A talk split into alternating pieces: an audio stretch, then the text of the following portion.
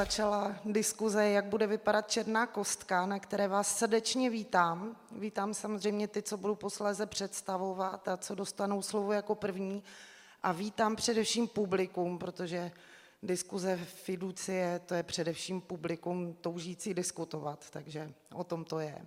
My jsme se tady sešli kvůli stavbě, která se na ostravské scéně vynořila na začátku tisíciletí. I hned získala přezdívku, stala se známou a to ji ani nikdo nepostavil. A pak nastalo takové období ani ne tak nějaké radikálních činů, ale spíš mi to připadá, že se tak jak, jako roztápěla jako ledová kostka v drinku a mizela zase z té možné reality.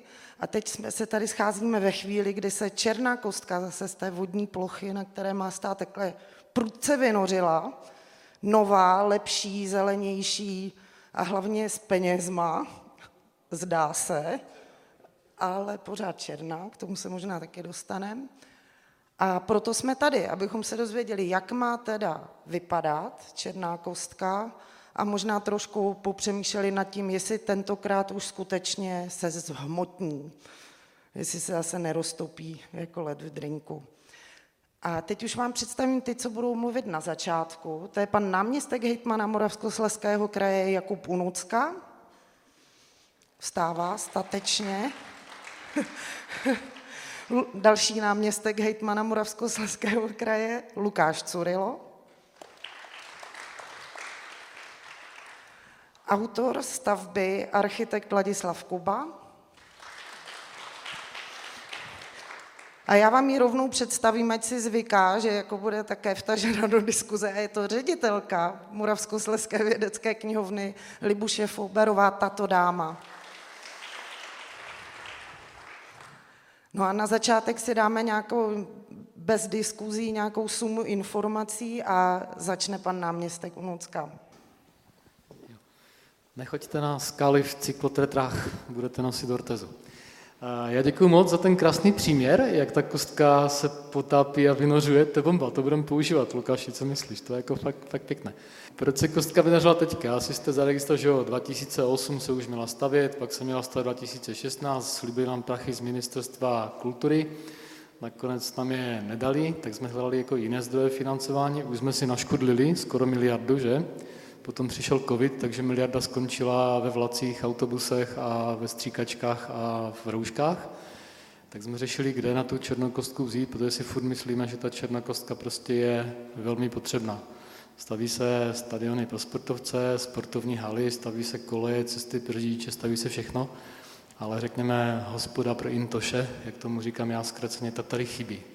A když se objevil možnost eh, čerpat eh, z Evropské unie nějaké si peníze na transformaci regionu, tak jsme si řekli, že prostě Černá kostka je přesně ten transformační příběh. Jo? Že to je opravdu příběh o tom, jak eh, to město posunout od toho, od toho dolování uhlí k tomu dolování dat, protože ta Černá kostka teďka trošku změnila svoji filozofii a Lukáš řekne jak. A chceme na to použít peníze z takzvaného Fondu spravedlivé transformace. No a my tady diskutujeme částečně taky, protože se ozvaly názory, prostě, co to má Černá koska společného s transformací a podobně. Tak já bych vám řekl ve stručnosti, co to je transformační fond, pokud můžu poprosit cvaknout. Je to nějakých 19 miliard korun, které připadly na náš kraj z Evropského fondu, který je určený pro regiony, které jsou postižené transformací a koncem uhelného průmyslu.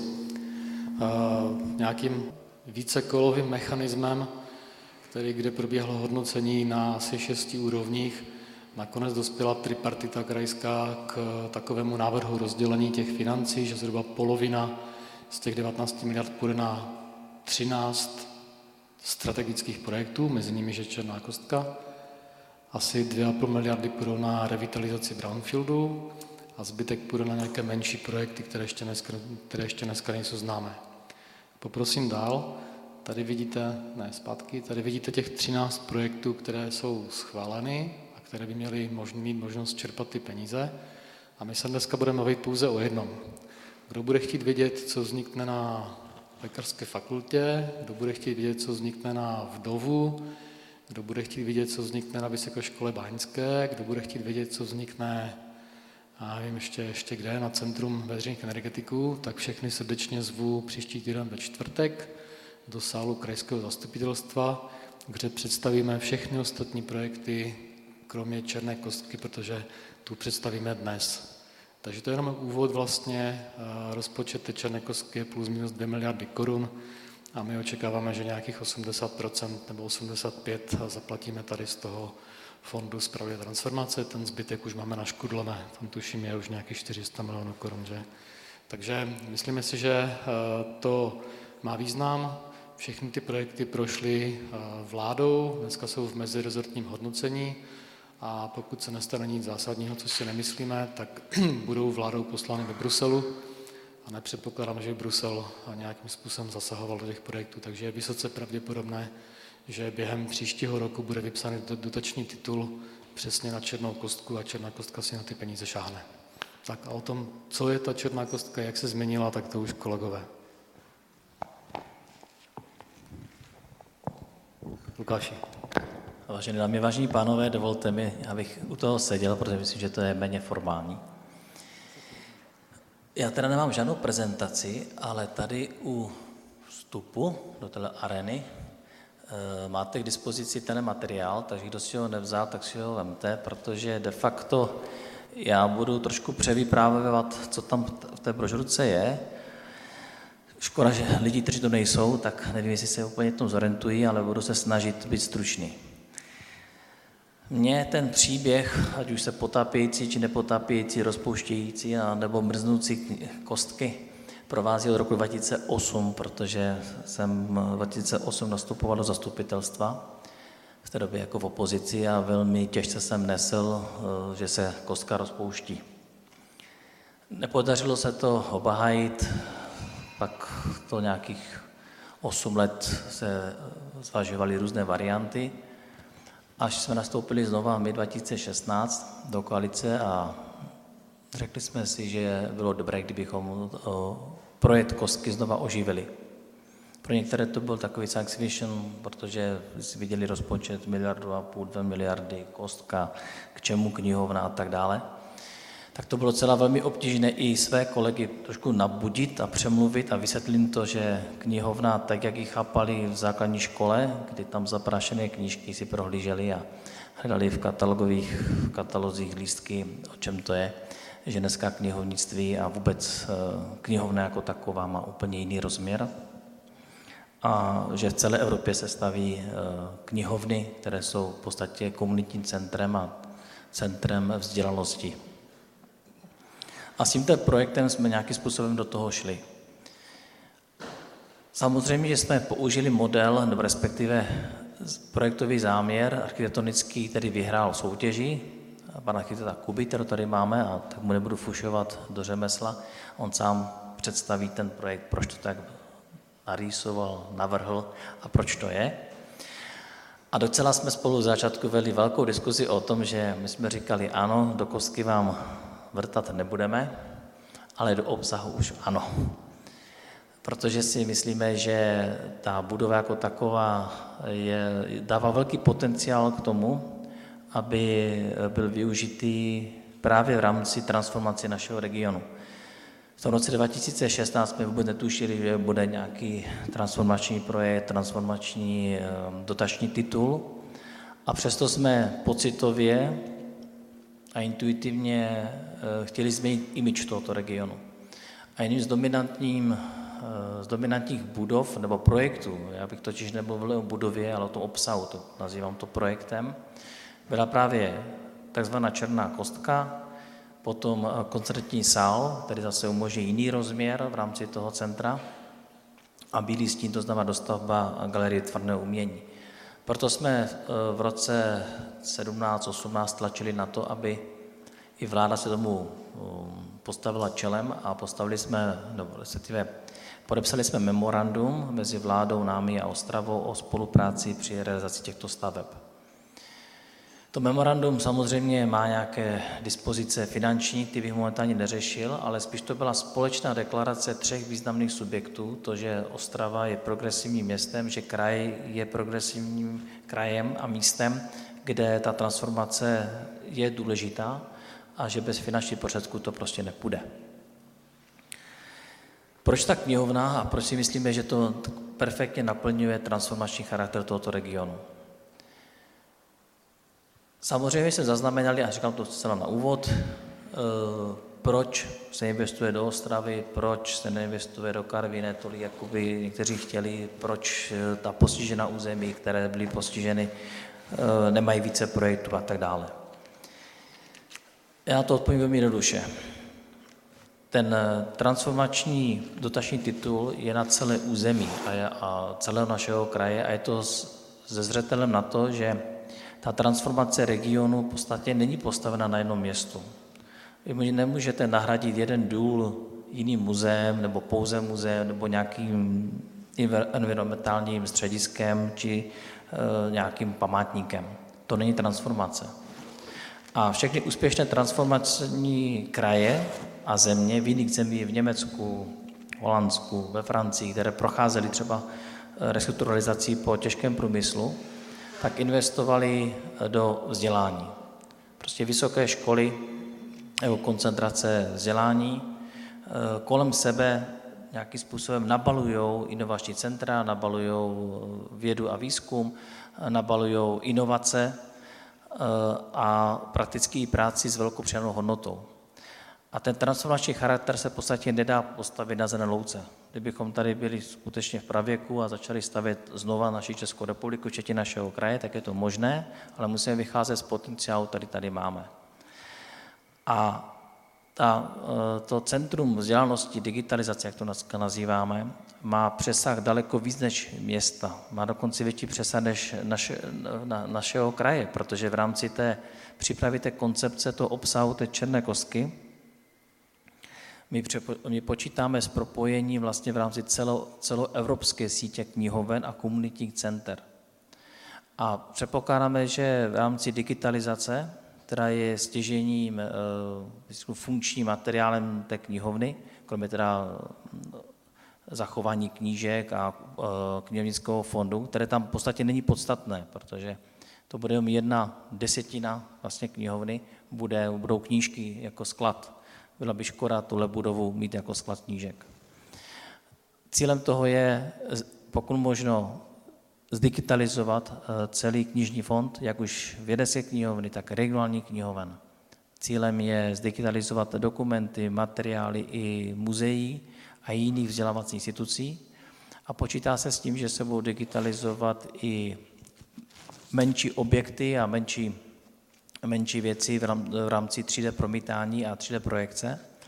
A celé to postavené na tom, aby člověk, který buď navštíví to centrum přímo, anebo se online připojí, aby se vlastně v tu chvíli propojil eh, v podstatě s celou Evropou, protože on bude moci nahlížet a, a propojovat se v rámci, v rámci eh, knihoven, nebo respektive dneska knihovnický komunitní center v rámci Evropy. A tím pádem se zapojíme do sítě mezi knihovny a, a knihovnická centra, které dneska v Evropě vznikají. A to, abychom tam se mohli zapojit, tak samozřejmě musíte i vy eh, těm jiným knihovnám něco nabídnout, aby vás vůbec vzali mezi sebe, aby vás vzali mezi top knihovny, které jsou. A myslím si, že ta knihovna, jestli se postaví v tom duchu, jak dneska je připravena, a jak se nějakým způsobem neustále vylepšuje, protože technologie je strašně dopředu. Co jsme před půl rokem nevěděli, už zase se to posunuje a my, my neustále reflektujeme ty nejnovější trendy a chceme to udělat jakoby tak flexibilně a tak potenciálně, aby nějakým způsobem ty upgrady mohly pokračovat dál, co se týká obsahu a vnitřku té dané budovy. Eh, já nechci úplně opakovat to, co, v, té, co to v, té, v tom letáčku je, jenom chci zopakovat to, že zastupitelstvo v roce 2000 18 nám tomu dalo mandát, že to máme pokračovat dále. A já jsem znova ten projekt předložil novému zastupitelstvu, které téměř snad k mým výjima SPD nás všechny podpořili, že máme v té myšlence pokračovat. Takže tam je i dneska společenský koncenzus, i politický koncenzus na tom, že ta knihovna tady patří. A bude stát na několika nohách, řekl, kromě té dané budovy. Na digitalizaci, to znamená, bude tam celé digitalizační pracoviště, které vlastně umožní a zpřístupní veřejnosti v trendech a ve, v podstatě ve zpracování 21. století knižní fond a v podstatě umožní studium materiálů, které momentálně třeba bylo těžko dostupné, nebo jste zatím museli fyzicky jet, takže de facto jedno, odkud se připojíte a jak s tím budete pracovat v rámci své třeba vzdělá, v rámci svého vzdělávání nebo třeba vědeckých prací. Pak je to Centrum eh, vědy a inovace, to znamená, předpokládáme, že v rámci té budovy bude několik eh, možností eh, nějakých inovačních inkubátorů, robotizace, digitalizace, smart region. Celá budova bude smart řízena. To znamená, v podstatě bude patřit mezi nejmodernější knihovny tohoto typu vlastně v rámci celé Evropy. Bude tam eh, vzdělávací i rekvalifikační centrum, které umožní zase eh, rekvalifikovat lidi třeba v oblasti knihovnictví a jejich návazných profesí, včetně certifikací a uznávání vzdělání. Dneska se to dělá v menším měřítku, ta, ten prostor umožní to dělat v daleko větším měřítku a právě se, právě se zaměřit na, na rekvalifikaci a vzdělávání dané oblasti bude zelená. Skutečně bude zelená. Ehm, také eh, nějakým způsobem jsme na tom velmi pracovali a jak se to tak divoce vyvíjí, tak my směřujeme ty nejnovější trendy a prakticky nebude napojena na žádné vzdálené vytápění na černé uhlí, ale my předpokládáme, že tam budou eh, teplná čerpadla a zase bude směřovat novým trendům, včetně využití částečně solárních panelů a to, to nechám na panu architektovi. A samozřejmě to bude centrum kreativní kultury, o které se dneska hovoří, protože to nabaluje i tu kulturní část, uměleckou část, vzdělanostní část, propoje to vysoké školy s praxí, s kulturou a podobně. A to je to, co náš region potřebuje i z toho důvodu, že tady je obrovský kulturní potenciál. My víme, že náš kraj je v podstatě, řekl, jeden z nejkulturnějších krajů, produkuje strašně hodně dobrých umělců v různých oborech a směrech. A byla by škoda, kdyby se to právě nepropojilo i, i s těm vzdělanostní strukturou a ne, ne, ne, neprodalo se to v rámci celého světa, což to komunitní centrum právě umožní daleko větší měřítku, než doposud jsme na to byli zvyklí. Jinak statistiku a čísla tam máte. Já jsem moc rád, že snad knihovna se v roce 24-25 dočká od roku 51 konečně, eh, řekl, trvalé budovy, protože od roku 51 žije v provizorních podmínkách. Děkujeme, pane náměstku. A teďka pan architekt, velmi konkrétně. Dobrý den. Tak já už jsem diskuzi a debat o Černé kostce zažil několik. Eh, já doufám, že, že se blížíme nějakému cíli, protože už ten projekt skutečně jako se poměrně, jako je to dlouhá doba, kdy jsme na něm začali pracovat, to byla soutěž v roce 2004. Eh, byl jsem velmi mile překvapen, když v roce 2016 eh, nové vedení kraje znovu eh, ten projekt jako vzalo v úvahu, znovu jsme začali diskutovat o tom, jak ten projekt je postavený, jaké změny snese, na jakou finanční úroveň se asi tak jako s ním dokážeme dostat a tak dále. Takže to, přiznám se, toto byl asi jediný náš projekt, kde už jsme ani nedoufali, že se znovu, že se znovu otevře. Takže to jsme moc rádi. Eh, od toho roku 2016 eh, v podstatě jsme eh, začali tady ty diskuze s novým vedením a dvakrát jsme přepracovali studii. Poprvé to bylo, myslím, 2019 a po druhé jsme přepracovali letos, a to právě v souvislosti s tím zamýšleným projektem transformace, který má určité nároky na energetické zabezpečení budovy a na obsah, o kterém mnohem eh, zasvěceněji může hovořit paní ředitelka, protože ona v podstatě je autorkou stavebního programu, jak z toho roku 2017, tak, eh, tak eh, nyní v letošním roce ta aktualizace stavebního programu. Takže my jsme jenom ti, kteří to naplňují, v podstatě to zadání, které vzniká na úrovni knihovny eh, v diskuzi samozřejmě s krajem. Takže momentálně tady eh, na prezentaci mám vlastně poslední verzi eh, dispozičního řešení knihovny. ale princip té stavby zůstává pořád stejný, pořád je to ta černá kostka uprostřed vodní hladiny, to zachováváme. Mění se všechno okolo, tamhle vyrostlo Tieto, na druhé straně vyroste, vyroste Filharmonie nová, ostravská, a, ale my držíme pořád stejnou, stejnou linii. K čemu ale došlo jako zásadně, jsou proměny uvnitř té stavby, to znamená náplň, náplň v té budově, ta se skutečně jako, eh, jak říkám, už i během toho procesu teď projekčního jako ještě dvakrát, dvakrát změnila. Takže já bych to možná ve stručnosti okomentoval, jestli můžeme další obrázek. Obrázky znáte, eh, které už, eh, i když jsou zaktualizované, můžeme dále tak tady už máme včetně Tieta eh, v zákresu. Eh, pořád si myslím, že ta stavba tam jako dobře, dobře sedí a dobře funguje. Můžeme dále. No a v interiéru eh, došlo k mnoha změnám, v podstatě se celá ta dispozice promíchala, ubylo kanceláří v rámci volného výběru, Teď v poslední fázi ubylo vlastně vůbec eh, množství knih ve volném výběru a naopak je kladen důraz na sezení, neformální posezení a podobné aktivity, čili už to není taková ta klasická knihovna nadspaná, nadspaná kniha, které tam samozřejmě pořád ještě jako zůstávají.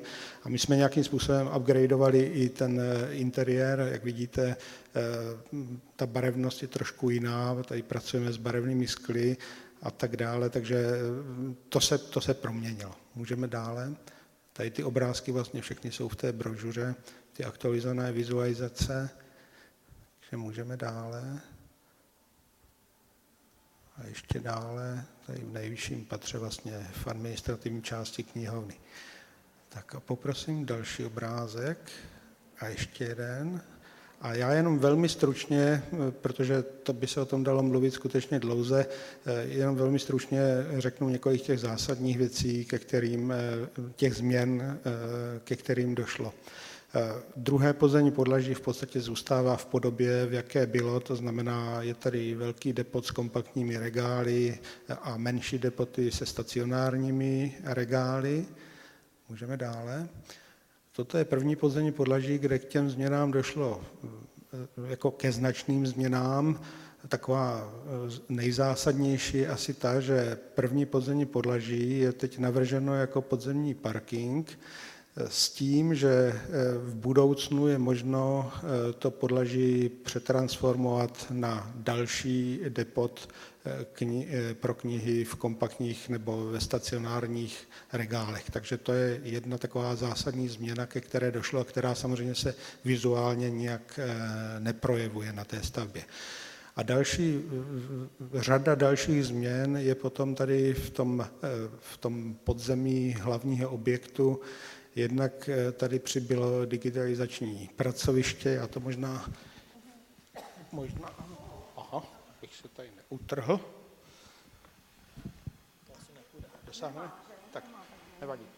Budu mluvit na dálku.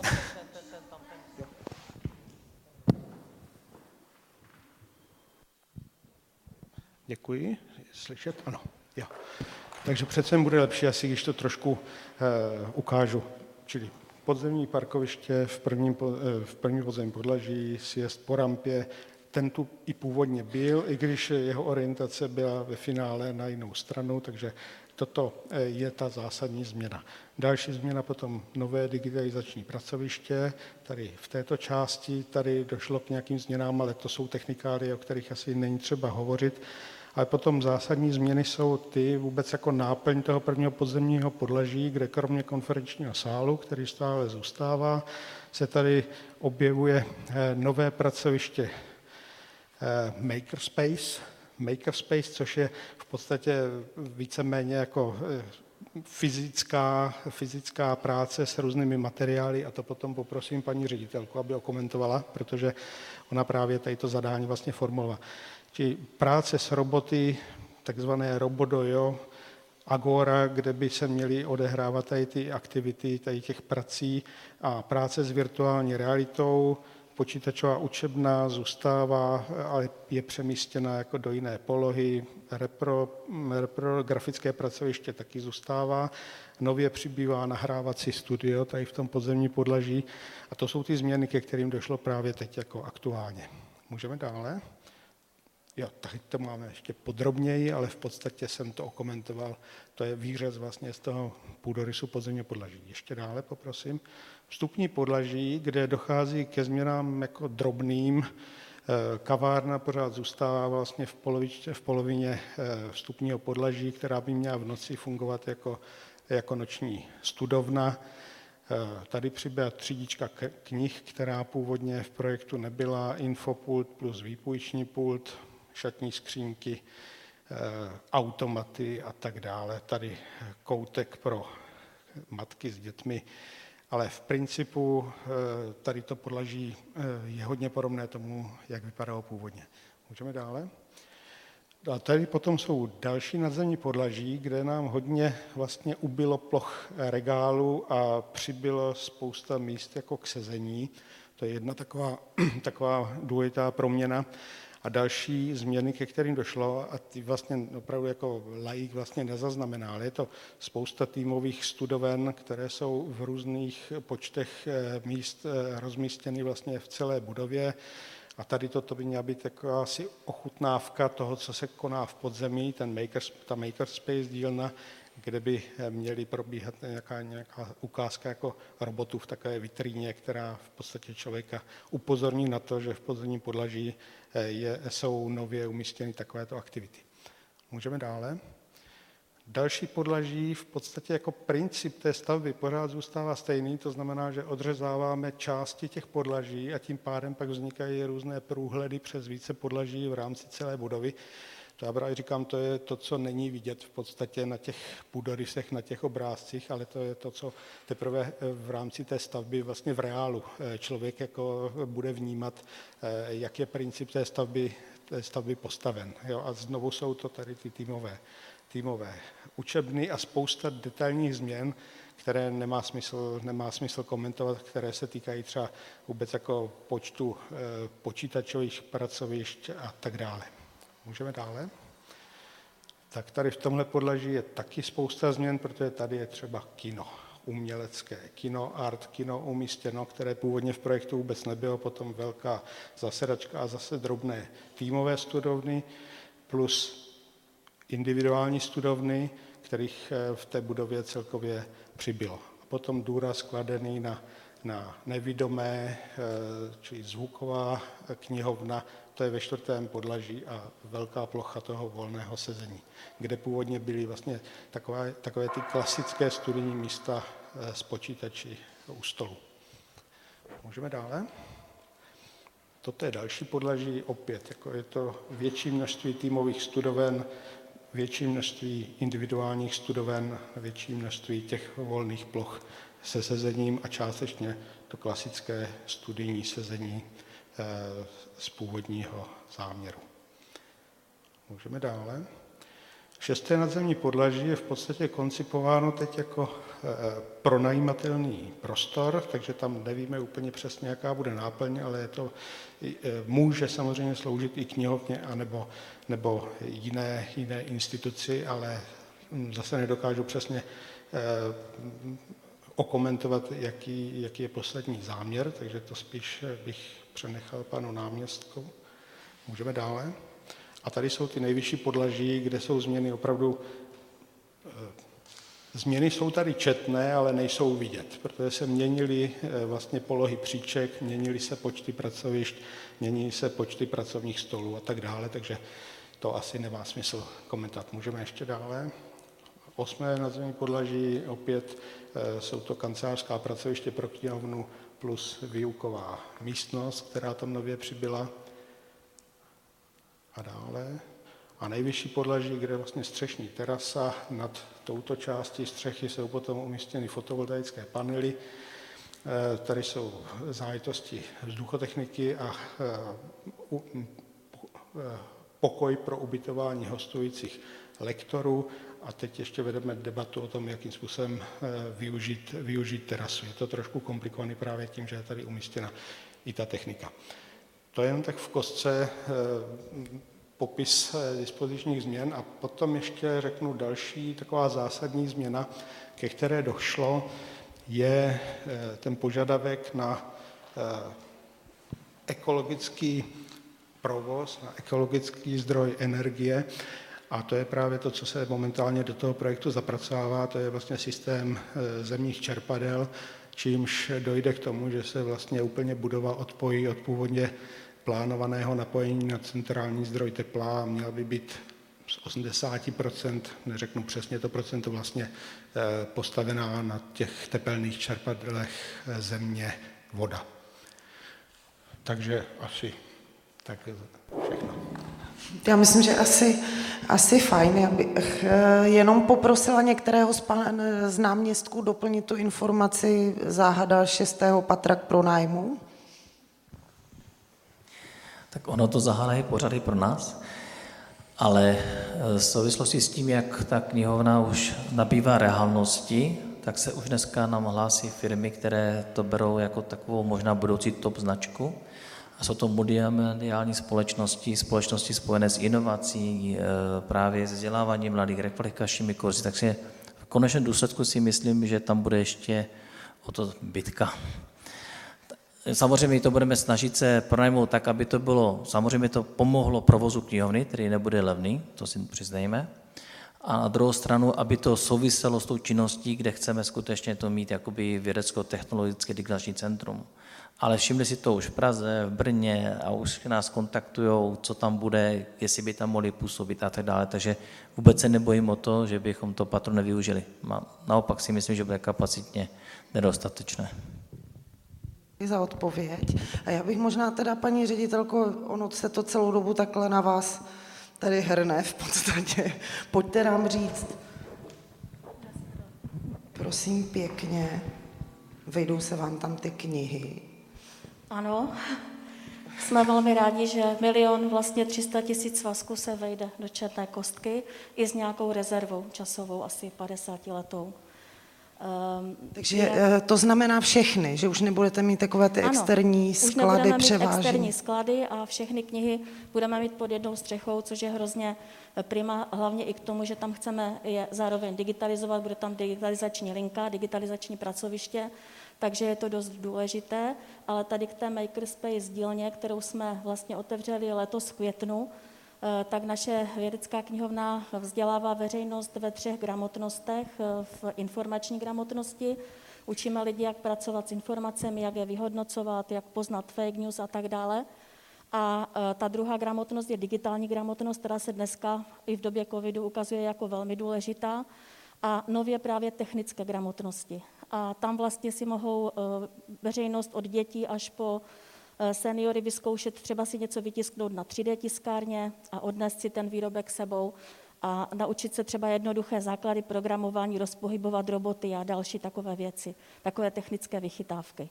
A v tom chceme pokračovat, protože si myslíme, že to do vědecké knihovny patří. Pojďte nám ještě trošku představit, protože fakt pánové se na vás docela odkazovali, že vy jste vlastně autorkou té koncepce. Ta kostka se nezvětšila? O, ne. Autorkou koncepce to je... Nebo té náplně, toho obsahu. A tady jo. paní inženýrka Karin Veselá. Zkuste mi to nějak objasnit. Ta knihovna se nezvětšila. Máme tam šesté patro pro nájmu, čili ještě minus patro v čem je ten rozdíl? Přibyli makerspacey, roboti? dneska, dneska my jsme i s externími sklady na nějakých 6 tisících metrech čtverečních a tam to bude 15 tisíc metrů čtverečních.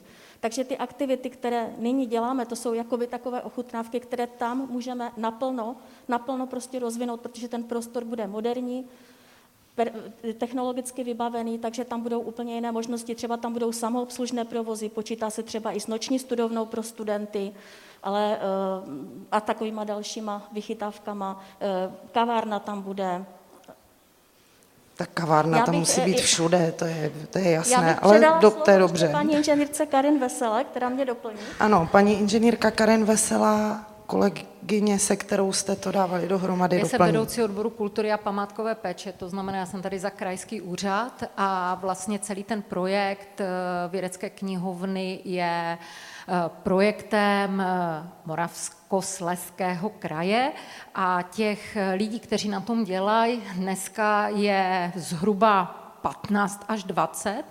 A tak, jak říkala paní ředitelka, není to pouze jakoby dítě, tam vidíte otcové, jo? A to, to dítě... Opatrně s tím, jo. ale, ale potom jakoby to faktickou jako náplň dělají, dělají uh, lidi, kteří jsou z energetiky, z životního prostředí, uh, technici, uh, knihovníci. To znamená, dneska, když se podíváte na tu černou kostku, tak už, tak jak říkali oba dva paní náměstci, není to jenom knihovna, ale musí to naplnit ten transformační obsah. To znamená, že ty knihy se přenesou do té digitální podoby, ale to není všechno. Protože knihu přečtete, ale vy potřebujete v tom vnímání daleko jakoby širší rozsah. Moravskoslezský kraj je zřizovatelem, jenom Moravskoslezský kraj je zřizovatelem sedmi dalších organizací, které dělají vědu, výzkum a badatelství. A já vám to řeknu jenom třeba na příkladu. Přijdete do knihovny, pozdraví vás možná robot, který vás pozve na hráchovou polívku, protože je 200 let výročí Mendla. A vy už postupně budete přicházet nejenom jakoby pro tu knihu, ale ta knihovna s váma bude mluvit. Představme si, že jsme plus sedm let. Takže my teď, pro mnoho lidí to vypadá jako science fiction ale pro nás už je to plus sedm let. A to znamená, jestli něco chceme strčit jakoby na tu mapu té republiky, Evropy, tak prostě musíme jít s něčím, co dneska vám připadá třeba jako fantasmagorie. Ale e, nás jakoby na tom kraji se sešlo asi taková partička bláznů a tím, že to dneska se snažíme popsat, že se to snažíme nějak uchopit, tak tím tomu transformačnímu projektu a té, e, té myšlence dáváme tu náplň.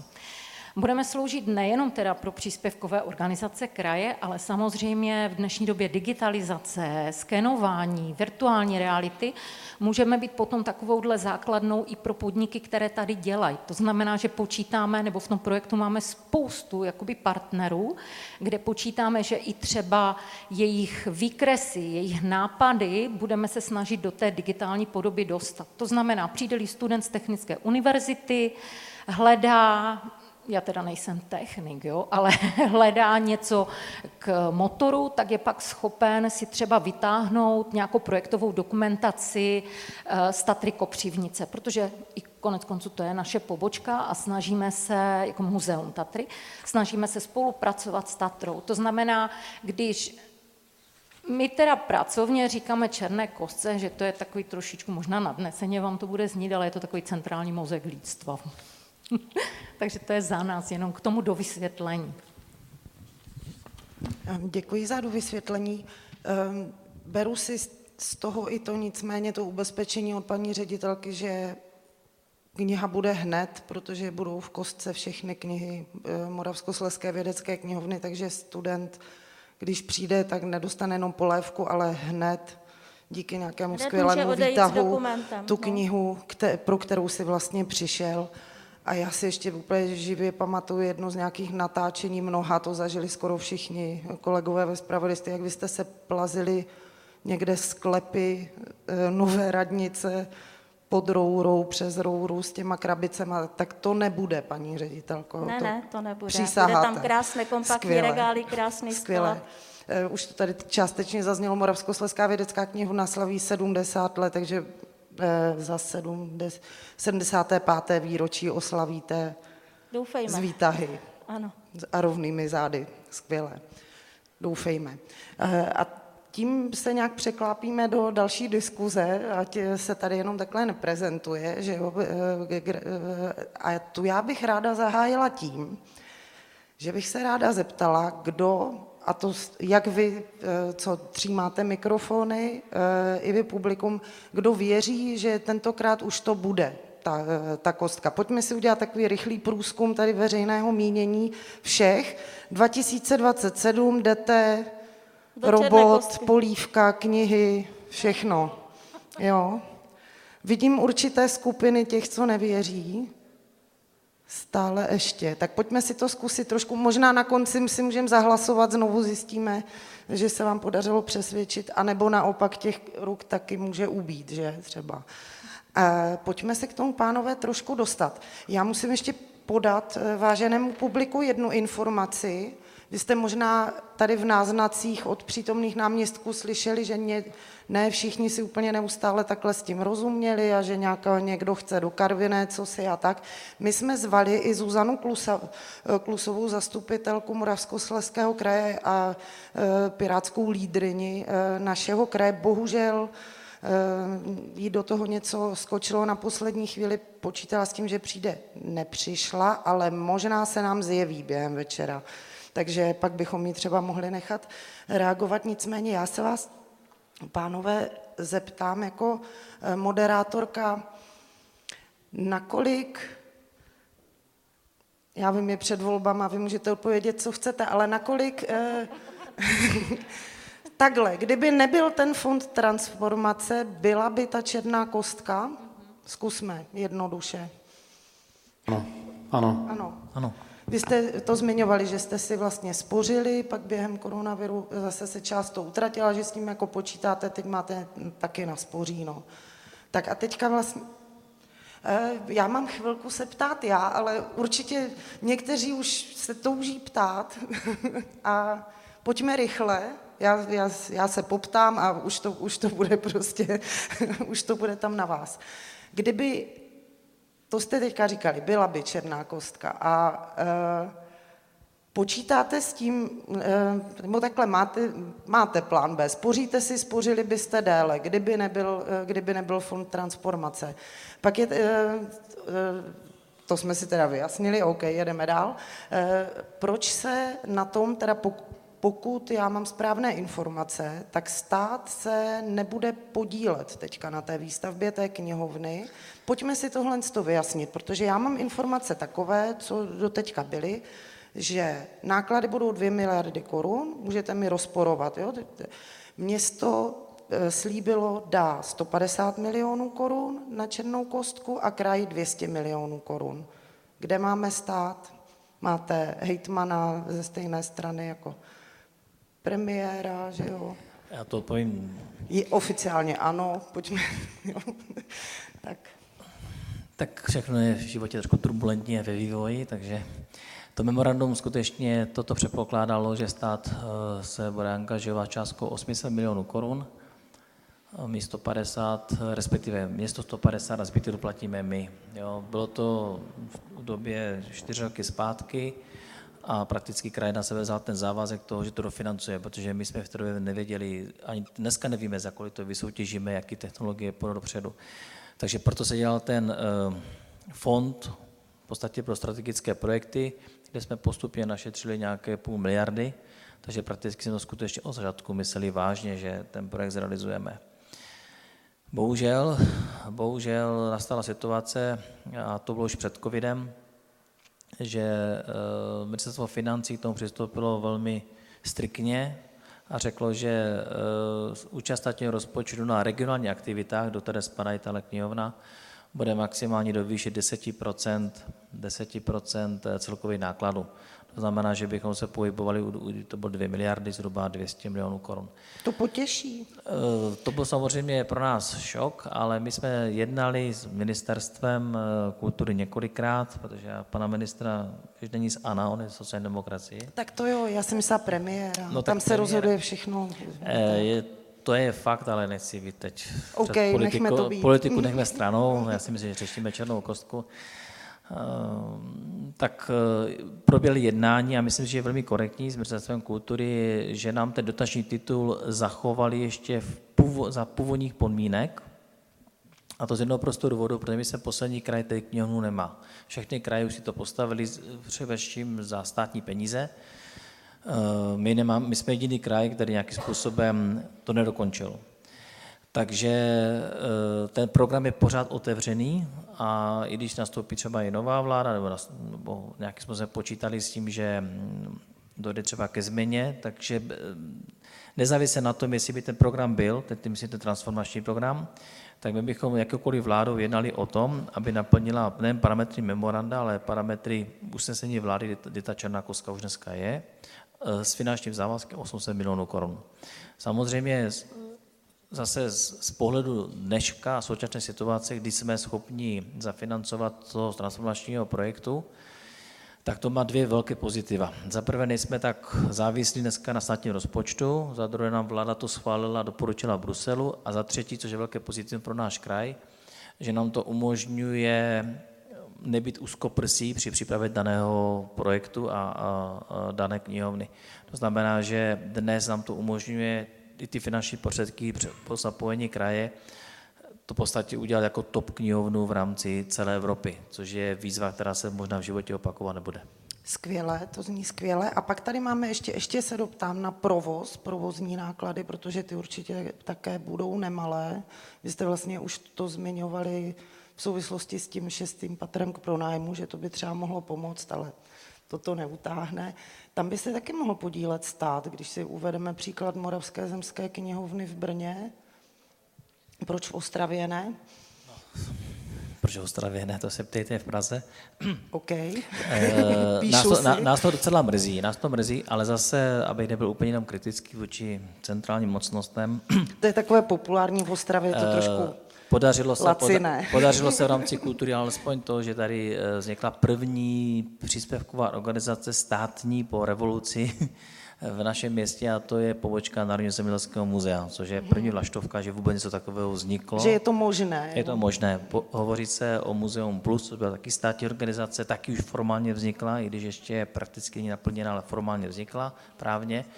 Takže a je v diskuzi mnoho dalších věcí, jako funkce regionálních uh, divadel a tak dále. Takže je to otázka diskuze, abychom samozřejmě byli rádi, kdyby stát přispíval na kulturu v našem kraji, obdobně třeba jako v Jihomoravském kraji, to znamená v Brně. Jo. Ale je to boj. Já jenom uh, tu informaci, kterou jste řekla, byla kapánek zavádějící, protože Moravská knihovna není krajská. Ona je financovaná, ona je státní. No ano, proto jsem ji uvedla jako příklad, Ale že v Brně bychom, mají... Chtěli bychom v Moravskoslezském kraji státní knihovnu? Jako, proč ne? Je v tom nějaký rozdíl? Je to otázka možná do publika. Přemýšlejte, chtěli byste v Moravskoslezském kraji státní knihovnu? Máme... No, oni vás možná vypli. Ne, to ne, to ne. Okay, to možná není fakt o stranické příslušnosti někoho, ale podívejme se, kde bydlí ministrině financí a kde jde 6 miliard z Národního plánu obnovy, takže ono to je fakt o tom, odkud ten ministr je, protože stát teďka nezaplatí nám knihovnu, ale zaplatí Brnu sportovní halu, která nám vezme mistrovství světa, všechny příští, a stát zaplatí filharmonii v Brně, že? Tak potom doufáme, že příští ministr financí bude z Ostravy, ať už je z jakékoliv strany, to už je úplně jedno. OK, děkujeme za příspěvek. Um, posuneme se dále a trošku, a nejsme tady takhle veselí, tak eh, pokusím se si do vás trošku, eh, trošku rýpnout a to na téma, jak vážně eh, vy to vlastně myslíte s tou ekologií. Kdyby se to neplatilo z Fondu spravedlivé transformace, byla by tak zelená, byla by tak udržitelná? No, to je otázka, co myslíme tou udržitelností. My jsme skutečně zkoušeli vymýšlet cokoliv. My jsme se inspirovali v Praze v tom Včku, které je na, na Pankráci, které je z velké části vytápěno díky rozdílu uh, užitkové studené a teplé vody, která proudí do Prahy a zpátky. Bohužel v Ostravě žije tak málo lidí, že prostě ten rozdíl není tak velký a tu nemá vlastně vůbec, by to neutáhlo ani samo sebe. Zkoušeli jsme další možnosti využít vlastně potenciálu té vody, která proudí z Krušberka a tak dále. Prostě všechny možné, asi 55 možností, jak tam použít energii, která jinak jde do vzduchu, ale v tuto chvíli jako žádná zelená není. Jako jo. Pokud teda samozřejmě my jsme stáli za panem Moment. architektem, no. my, jsme stáli, my jsme stáli za ním s tím, že pokud tady byl jakoby takový návrh, že se to celé opláca prostě panely, tak to jsme teda ho podrželi, že ne, protože jako to by ztratilo teda svoji, svoje kouzlo. A už tak prostě jako je na diskuzi, jestli ty panely nahoře fakt tam mají být a zabrat prostor tomu veřejnému prostoru setkávání lidí na úkor toho, že tam je snad, já nevím, 0,0 nějak procenta spotřeby té kostky, ale díky tomu je zaplacená celá střecha. Jo. Takže proto vlastně jsme řešili s Veolí jako monopolním dodavatelem tepla, jestli je schopna nám dodávat zelenou energii. Ti teda mi před měsícem řekli, že jo, ale to bylo asi tak půl roku poté, co to měli říct. Tak jo. Takže v tuto chvíli opravdu jako jediným kritériem je použít tepelná čerpadla, která budou zatím zásobována elektřinou, Bůh ví odkud, ale pevně doufáme, že v době, kdy bude černá kostka stát, tak se nám povede získávat elektřinu z panelu, třeba z Halt nebo z Krívek nebo dalších lokalit, které v kraji, v kraji budou. Takže opravdu předpoklad je, že by ta kostka měla být jako celá zelená z pohledu obnovitelných zdrojů. A má k tomu možná pan architekt nějaké, jak zněly vlastně ty ten, jaký byl ten průběh, bylo to, hele, musíme, ať dostaneme prachy z transformačního fondu, tak musíme ne, to tam ne, tak, takhle, ty tepelná čerpadla to teď jako hodně, jako s tím projektem zahýbalo, ale to je samozřejmě pozitivní. Mm-hmm. Jo? Tepelná čerpadla, odpojíme se od centrálního zdroje tepla, to je samozřejmě jako velmi, velmi významná věc. Fotovoltaická elektrárna na střeše máme v nějaké redukované podobě, na fasádu bychom opravdu nechtěli, notabene na fasádě ta účinnost je menší. Jo? A pak je tady ale spousta ještě dalších, dalších technikálí, o kterých jsme nehovořili, Eh, například eh, inteligentní řízení osvětlení v té budově, který bude prostě, to je úplně jiný jako level, než bylo původně navrženo v tom roce 2008, což je samozřejmě úspora elektrické energie. Další věc je zadržování dešťové vody, eh, využívání vody na, na závlahy, eh, na splachování toalet a tak dále. To jsou věci, které v té budově jsou vůbec tady nebude v podstatě, to bychom o tom mohli mluvit eh, hodně dlouho a ještě bychom na něco zapomněli, tady ty věci, ke kterým jako v té budově, v té technologii té budovy vlastně došlo ke změnám. Děkuji. Já jsem, vy jste to vlastně, pane náměstku Nucko, řekl sám, já jsem právě zmiňovala i Zuzanu Klusou, protože mezi váma proběhla na tohle téma taková srpnová přestřelka, která vlastně vyústila v tuto diskuzi, což je skvělé, že? A e, vy jste mluvil v podobném duchu, vy jste tady psal, donutili nás změnit energetiku, trošku vás ještě na tom potrápím, jo. Jediné, co se povedlo uhájit, je černá fasáda, zelení úředníci nám že to chtěli oplácat solárními panely, ale vy jste to ostatně teďka zmiňovali v podobném duchu. Eh, jak, jak, jak to teda máme, jak, jak vážně to berete tady? Já nehodnotím, jestli je skvělé, že to bude ekologické nebo ne, jenom, ono nám, jo, zkuste. To je, to je právě ta otázka, jestli je lepší mít jako jeden komín, který dneska je sice na uhlí v Třebovicích, ale v roce 25 už byl na plyn, anebo prostě mít rozflagané plynové kotelničky po celé Ostravě, protože když to takhle uděláme a ty Třebovice odstavíme, tak se tady udusíme prostě úplně všichni. Bude to návrat před rok 1980, byt, teda budeme topit plynem. Jo?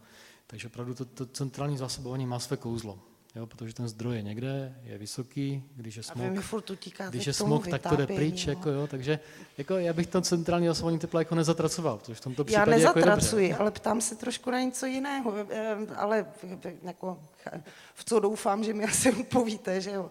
Ale eh, jak vážně to myslíte prostě s tou, s tou zeleností, jestli to je kvůli tomu, ale ono nakonec znám jako uživatelům té knihovny, Účel světí prostředky, no, budeme mít ekologickou knihovnu, ať už to je z donucení nebo ne. Zkusme, by to, by to takhle ale nehrotil. Ať se posunem, já, jsem já, to, já jsem to v podstatě řekl v tom příspěvku předposledním a to, že samozřejmě, že i to financování té knihovny bylo turbulentní. A je jasné, to máte jako doma, jestli máte finanční prostředky takové a makové, tak upřednostníte ten obsah když, když eh, budete mít větší finanční prostředky, tak začnete uvažovat o takových těch eh, věcech, které vám v podstatě umožňují ty finanční prostředky, takže já bych to vůbec neviděl pejorativně. Jako to je stejné, jako zvažujete koupit auto, až máte, budete mít na to peníze, tak koupíte auto, protože potřebujete auto. Když budete mít více peněz, tak, to, tak koupíte třeba hybrid a když budete mít super peníze, tak koupíte auto třeba na elektrický pohon. Je to v podstatě věc, která je normální, přirozená a proto mi to připadá, že naopak my jsme to třeba ty finanční prostředky mohli využít jiným směrem a nemuseli jsme tu ekologii tak zdůraznit. Mohli jsme třeba víc třeba té digitalizace dát a my si myslíme, že jsme to vyvážili a skutečně jsme tam zohledili všechny ty faktory, které nám můžou jak ty finanční prostředky, tak ten dotační titul. A já to beru jako teď jako dobrý, dobrý, dobré nastartování, které jsme se rozhodli na jaře v podstatě na přelomu roku, protože v tom bodování vás hodnotí různá ministerstva v různých segmentech, od ministerstva průmyslu, školství, myslím, tam je do toho, do toho je právě životní prostředí. A každé to ministerstvo, nebo ty zástupci té hodnotící komisi, nám dali maximální počet bodů. To znamená, že takže my to bereme jako satisfakci za to, že jsme se fakt vydali správnou cestou, protože jsme tam vyvážili všechny ty možnosti, které byly umožněny a maximalisticky, maximalisticky jsme je využili právě v té koncepci, kterou máme. A to si myslím, že snad nemá žádný projekt, abych prošel všemi ministerství maximálním počtem bodů. A to jsou nezávislí odborníci, to nesouvisí jakoby s naším krajem. Tak jo, děkujem. A pojďme, že, na ty otázky.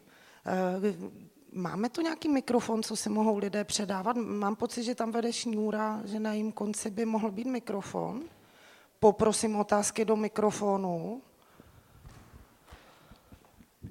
Halo? Ano, ano Já stručně si... představit, stručně říct, položit. Děkuji. Pak Absdale i dnes, znáte mě. Eh, já se chci zeptat, jak bude vysoká ta kostka a zda o fakt půjde o kostku, jestli budou ty strany jako stejné.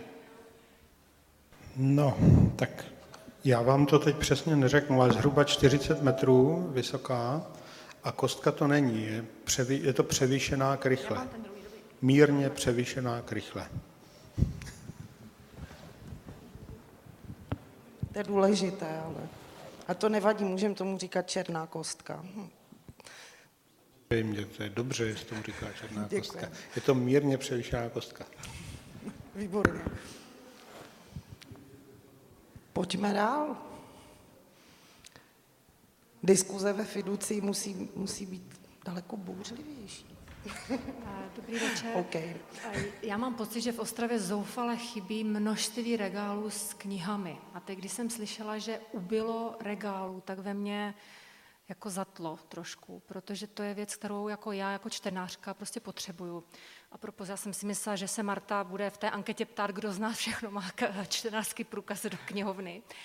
A uh, pak tady zoufale chybí jako veřejná studovna. Znám to od sebe, znám to od svojí dcery, to je prostě věc, která, jako klasická studovna pro jako soustředěné studium a vlastně vzájemnou podporu toho studování. Jo? Takže já uh, jsem tam viděla klasickou studovnu, ale jako, jako na navýšení uh, jako volných míst k sezení. Tak abych, a, a mě vlastně zajímá ta motivace, vlastně proč jste k tomu takhle došli. A další otázka je, proč nás má vítat robot.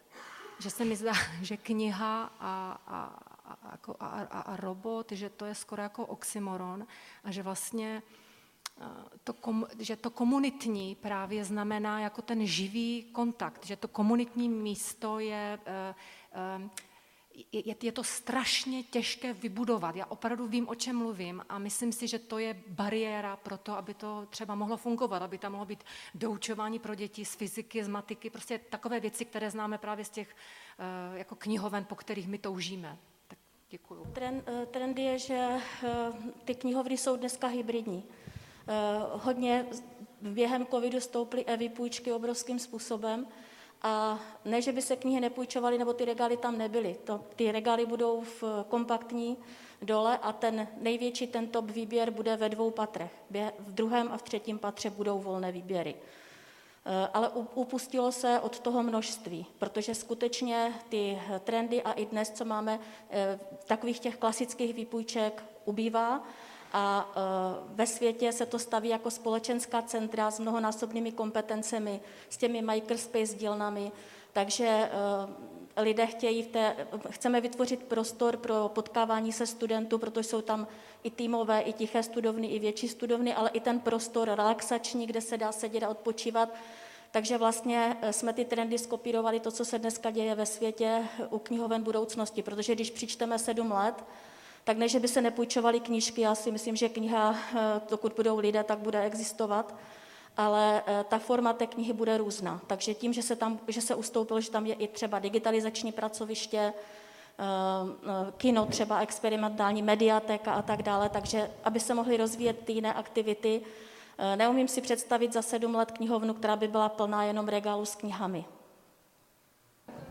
Já zkusím odpovědět ještě ten dotaz a pak se budu muset omluvit, protože mám další povinnosti. A zase už je nezdvořilé, že mám být úplně na jiném místě. Uh, já si totiž myslím, že mluvíme o knihovnách a knihovně vědecké. Já myslím, že to jsou dvě odlišné jakoby, instituce. Jako máme pořád regulární funkce knihovny, které podporuje kraj výrazným způsobem a které e, i v těch městských ovorech, i v rámci Ostravy, i v rámci obcí plní tu komunitě funkci. To znamená to setkávání, e, jak říkáte přesně, e, doučování, možnosti. Já nevím, jestli vědecká knihovna je tím institucí, kde, pojede někdo z Bílovce doučovat své dítě. Myslím si, že nikoliv.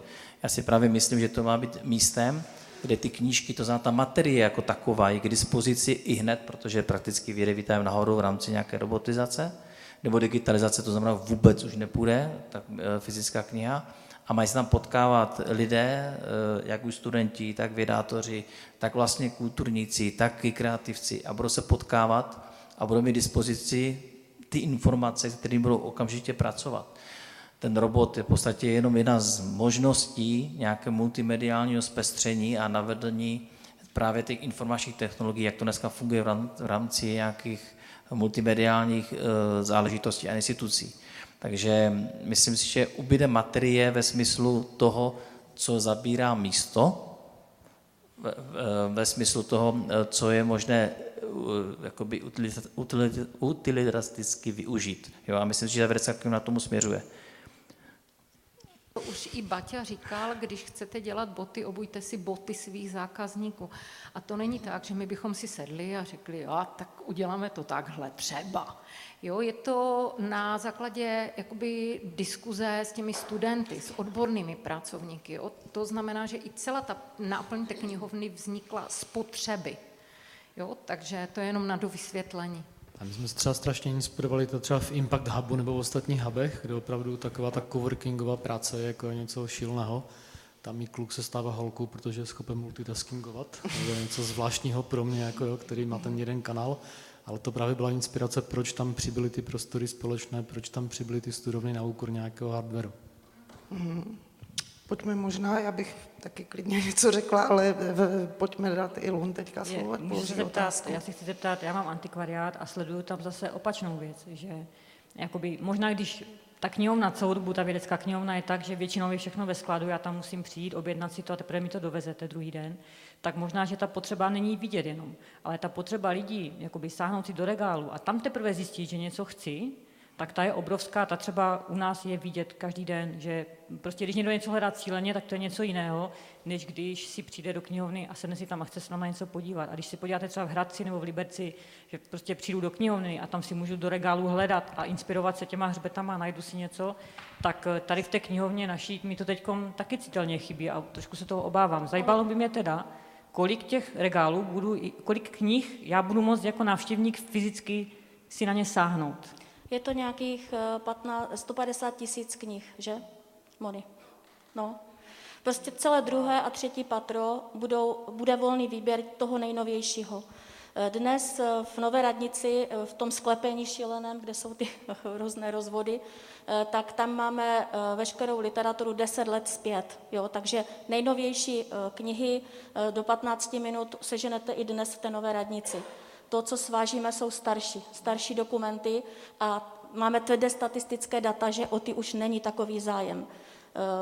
E, samozřejmě se digitalizuje, čili přibývá těch digitálních, což je mnohem pohodlnější, hlavně pro studenty. E, tak myslím si, že to volné výběry tam budou, to ne, že ne, můžou se lidé inspirovat tím, že chodí, ale ty trendy dneska jsou opačné, že lidé spíš chtějí nachystat něco konkrétně a spíš chtějí pobývat v té knihovně, trávit tam smysluplně volný čas, vzdělávat se.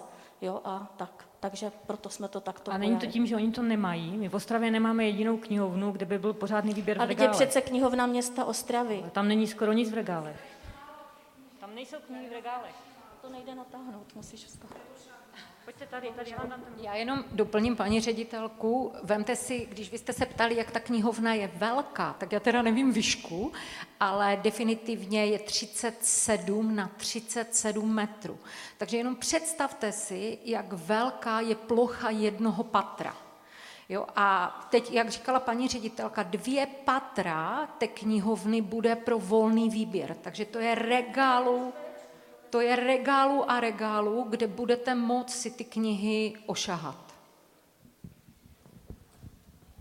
Jsme všichni v pohodě teďka s těma knížkami. Já uznávám, že slyšet hlášky jako kni- byla by škoda mít knihovnu jako sklad knížek, že zní tak jako krutě, ale zároveň jsme neustále ubezpečováni, že knihy tam budou ve velkém množství. Ehm, pojďme na další dotazy. Dobrý den, parchanický piráti. Já bych se chtěl zeptat, eh, já mám zkušenost s Pražskou státní nebo Národní technickou knihovnou a tam to vzniklo jako konzorcium, je to v kampusu, je to konzorcium s eh, VŠHT, s ČVUT, ty místní knihovny univerzitní tam předali eh, svoje fondy a zrušili svoje knihovny a všechno je v tom jednom baráku. A krásně to spolupracují na těch elektronických zdrojích. Já bych se chtěl zeptat, co se plánuje v této oblasti. Jestli Eh, budou nějaké možnosti přístupu k těm elektronickým zdrojům z té z technické knihovny i třeba vzdáleného, jako je v té Pražské národní technické, a jestli tam dojde třeba přesunout nějakého fondu z Ostravské univerzity, která má knihovnu v centru a která hlavně sídlí i v, v centru, nesídlí v Porubě. Děkuju. Pojďme, kdo se, paní ředitel. Eh, samozřejmě eh, už dnes máme elektronické informační zdroje a vzdálený přístup jo, k ním. Takže to, co nabízí Národní technická knihovna, můžete eh, získat i v naší knihovně. Půjčujeme přes ProQuest e-booky z různých platform, jak baletrie, tak naučná literatura. A prosím? Časopisy máme obrovské množství, cirkulujeme lékařské časopisy pro, vše, pro většinu knihoven v našem kraji. Ehm, budujeme univerzální fond vzhledem k typu univerzit, které se tady na Ostravě a v okolí spolupracujeme se Sleskou univerzitou v Opavě. Takže ten fond je univerzální, ale jsou, e, zaměřujeme se na lékařskou literaturu. A e, jak jste se ptal na tu Ostravskou univerzitu, tak to bylo jednu dobu i ve hře, že by e, mohli být, mohli být s námi, ale bohužel ten projekt už je v takové fázi, že to nebylo možné zrealizovat. Ale všechny univerzity Eh, Vysoká škola Baňská, Ostravská univerzita i Slezská, tam budou moct představovat se a budeme s nimi úzce spolupracovat. Ostravská univerzita je vlastně strategickým partnerem eh, toho našeho projektu Novostavba Černá kostka Centrum digitalizace vědy a inovací. Takže jestli vám to takhle stačí. Jaké jsou roční provozní náklady teda, eh, nebo budou té knihovny? Ale nikdo neřekl číslo. No vysoké. Ale určitě máte propočty. Budou, máme jenom odhady, jo, protože eh, studie, předběžná studie proveditelnosti je hotová, jsou tam hrubé odhady a muselo by se to nechat nějaké profesionální eh, firmě eh, celé načíslit, protože já akorát můžu říct, jak se budou vyvíjet mzdy nebo jak se bude vyvíjet nákup knihovního fondu, ale celý ten provoz nedokážeme odhadnout. Odhaduje se, že by to bylo kolem 100 milionů. Hrubý odhad. Za rok. Prostě dneska jsme, eh, dostáváme od kraje necelých 50 milionů. Ale taky je to mnohem více prostoru.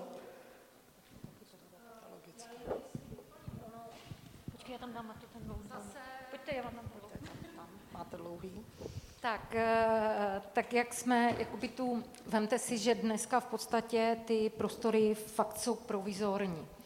Eh, ta knihovna pracuje i v omezené organizační struktuře. A tím, abychom jakoby naplnili všechno, co v té kostce má být, tak my budeme muset vybudovat i v rámci té knihovny jakoby novou divizi, která bude, která bude jako schopná zabezpečit a doplnit uh, ty knihy jakoby o to, o to navíc. Jo? To znamená, že tam vyrostou fakt jakoby značně ty mzdové nároky, No a pak všechny ty provozní, protože je to obrovský dům, takže každý víte, když si postavíte malinký bungalov, kolik vás to stojí, ale když to hodíte na patro, to stojí víc. Takže kraj i do budoucna počítá s tím, že eh, ten eh, příspěvek na provoz, jak se tomu říká u příspěvkových organizací, vzroste. Takže i tohle to jakoby simulujeme do toho projektu. Víme, že ta udržitelnost prostě bude z naší strany vyšší Ale zase na druhou stranu se snažíme opravdu eh, třeba u jiných příspěvkových organizací přicházet té restrukturalizaci a podobně. Jako snažíme se dodržet i když jsme kraj, i když jsme veřejná instituce, tak přece jenom přemýšlíme jakoby šmrncnutě tím biznesem. Pak tady byly nějaké nápady, jak ten stát do toho možná vtáhnout po volbách eventuálně, že?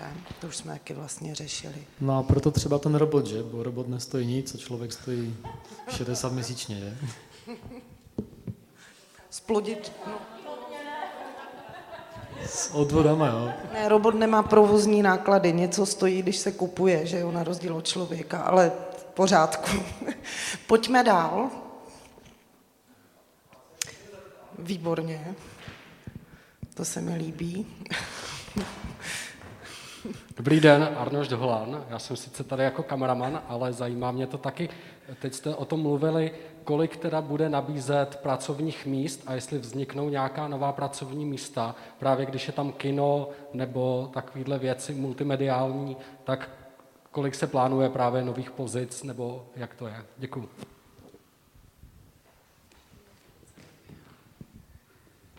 Tak samozřejmě, že se plánují nová pracovní místa, protože tím, že tam budou samoobslužné provozy, eh, že to bude technologicky vybavené, tak musíme rozšířit počet, počet třeba IT specialistů.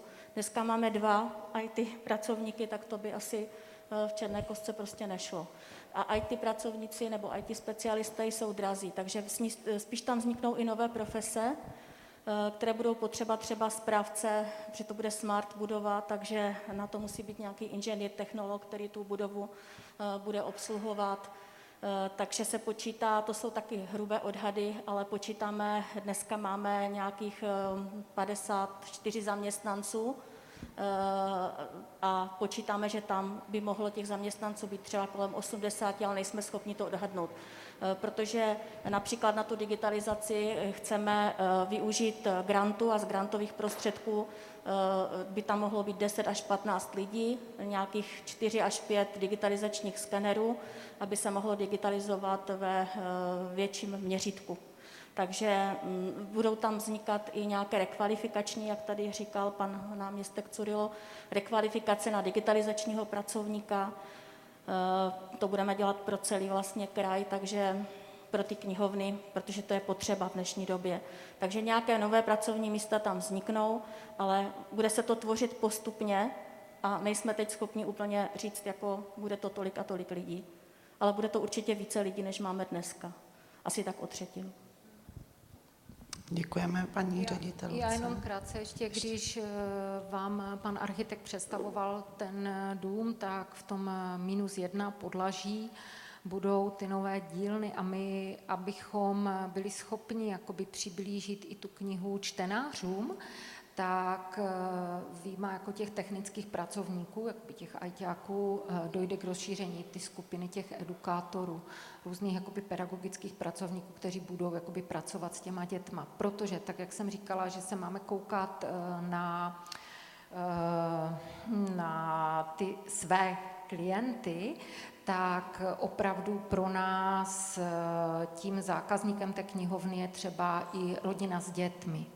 Jo, to znamená, že chceme se učit eh, té čtenářské gramotnosti. Jo. To znamená, že fakt eh, naším záměrem je pracovat od toho útlého věku až pro tu prostě pro třeba akademii třetího věku, že můžeme doplnit. Ale říkám, to je všechno v tom, my budeme muset do 18 měsíců přesně dát naprosto přesný plán, co vlastně budeme dělat, jak to bude vypadat. Takže když se potkáme za těch 18 měsíců, tak už vám na některé ty věci budeme eh, naprosto konkrétně umět odpovědět. Teď eh, víme, co chceme, ale víme, co, jak to chceme vytvořit, co potřebujeme naplnit, ale konkrétně ta čísla za 18 měsíců. Pane náměstky, chtěl doplnit? Jenom určitě knihovna nevzniká proto, aby vytvářela nějaké pracovní místa přímo v knihovně, ale ten jedním z těch důvodů, proč tady básníme o Černé kostce, je, že kraj se vlídňuje. Prostě to je fakt, který tady je. A Černá kostka by mohla být takovým možná pro někoho rozhodnutím pro toho studenta, jestli půjde do Brna, půjde do Liberce nebo tady zůstane. Já, když nějaký normální student jde k vám, tak prostě uteče samozřejmě pryč, protože vidí, jak ta knihovna vypadá Takže opravdu myslíme si, že ty místa spíše vzniknou tím, že tady ty firmy budou, ti lidé tady zůstanou a budou zaměstnávat další lidi, takže tam budou ty pracovní místa. Určitě to neděláme proto, aby jsme naplnili nějaké místa v knihovně.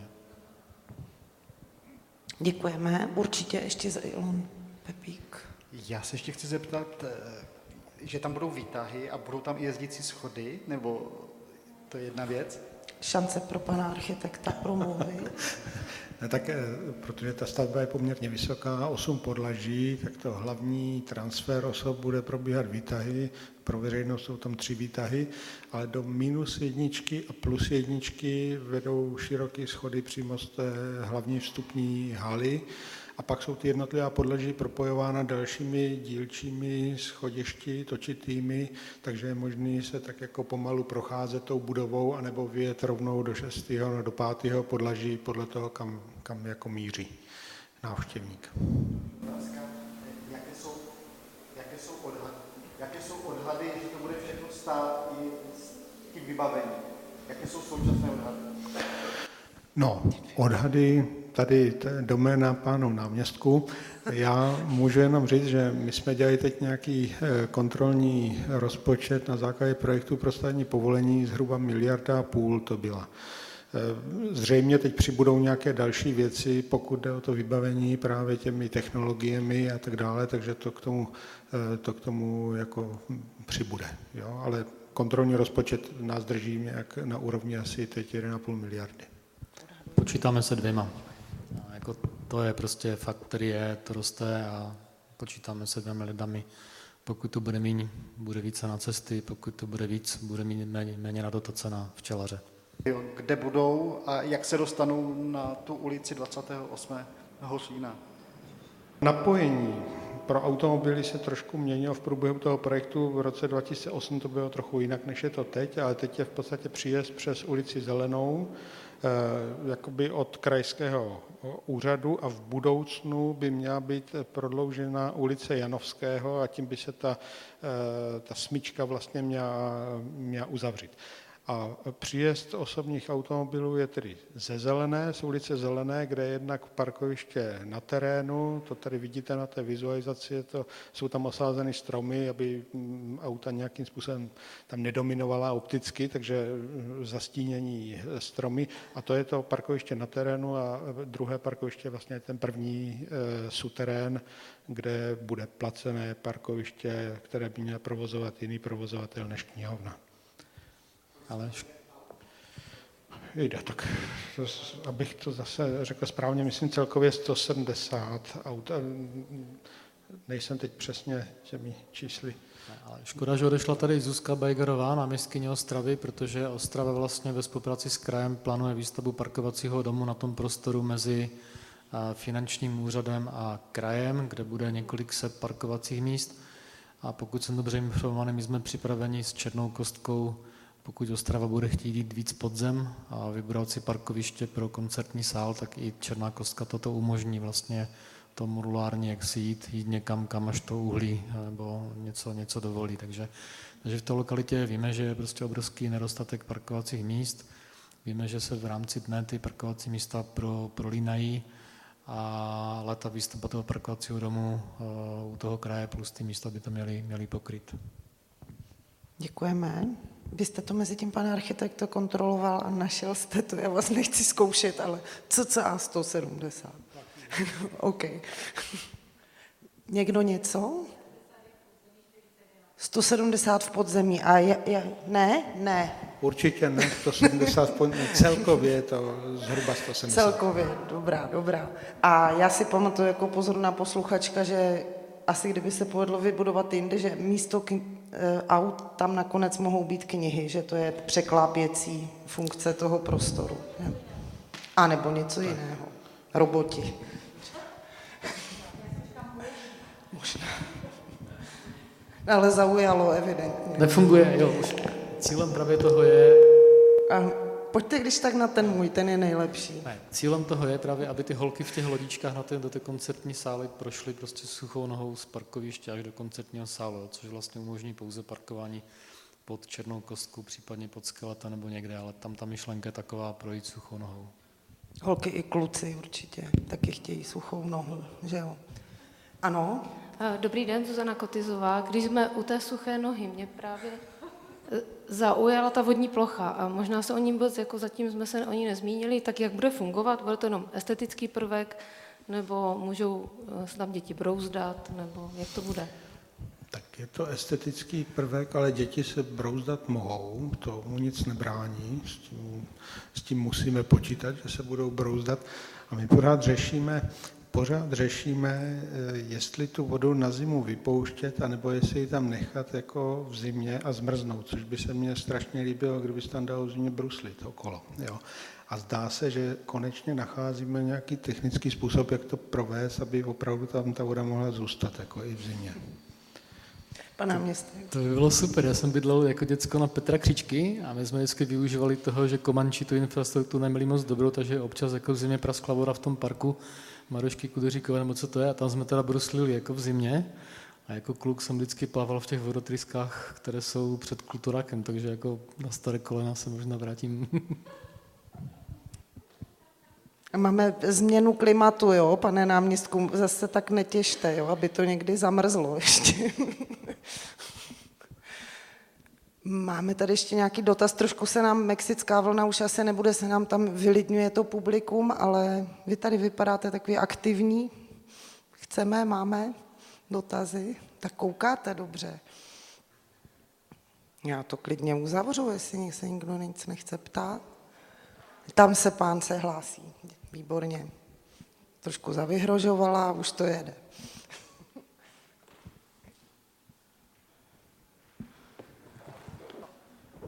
Radim Sochorek, dobrý den. Eh, já jsem byl před několika lety v Národní technické knihovně, co se mi tam velmi líbilo. Byly takové malé eh, kamerlíky, které si mohli čtenáři pronajmout, jestli se o něčem takovém taky uvažuje. Ano, počítá se s individuálními studovnami pro studium a i k takovému dlouhodobějšímu pronájmu, když někdo třeba píše dizertační práci, diplomovou práci, a pak s týmovými studovnama různě velkýma, pro 8, pro 4, pro 15 lidí.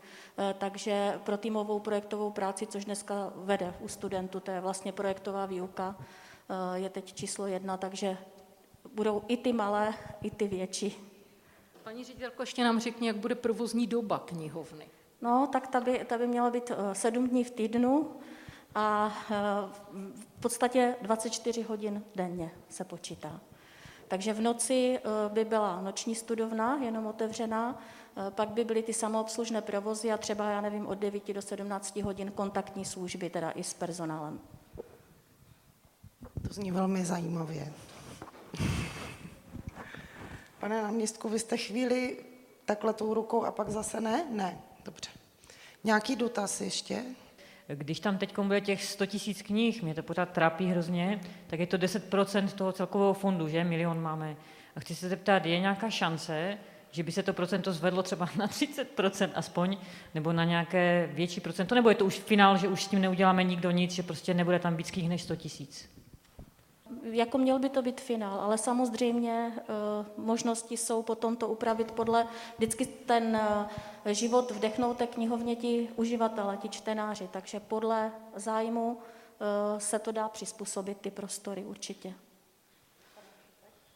Já bych tomu jenom doplnil, že to technické řešení té stavby samozřejmě umožňuje, aby tam byly regály vlastně v celé té dispozici. S rozestupy 1,80 m osobě, na tom rastru je vlastně celá ta stavba, stavba postavená, no, navržená a staticky je počítáno s tím, že tam může být ta zátěž šesti, šesti policovými regály vlastně v celé ploše. Takže toto je taková věc, která se může vyvinout. Jo? Ukáže se, že, že je větší zájem o knihy, může se přidat regálu, je to jenom otázka jako toho interiérového vybavení. Děkujeme. Důležité doplnění. Ticho. Všechno víme, zdá se. Poslední šance. Takže ne, takže my poděkujeme za tuto diskuzi myslím, že jsme se dozvěděli a budeme se těšit. Hlasování opakovat nebudeme, buď bude knihovna, nebo se potkáme na dalších pěti diskuzích o budoucnosti Černé kostky. Eh, pokud vás zaujali, ještě pozvu na příští, eh, příští diskuzi, ta by měla být prosincová, kýveš, něco v tom stylu. Eh, listopadová, listopadová a budeme pokračovat vlastně v tady v tom našem transformačním tématu, protože eh, to bude téma Muzeum Plus. Taky budeme určitě zvědaví, co nám to přinese do plusu. Děkujeme, mějte se hezky, přijďte zas.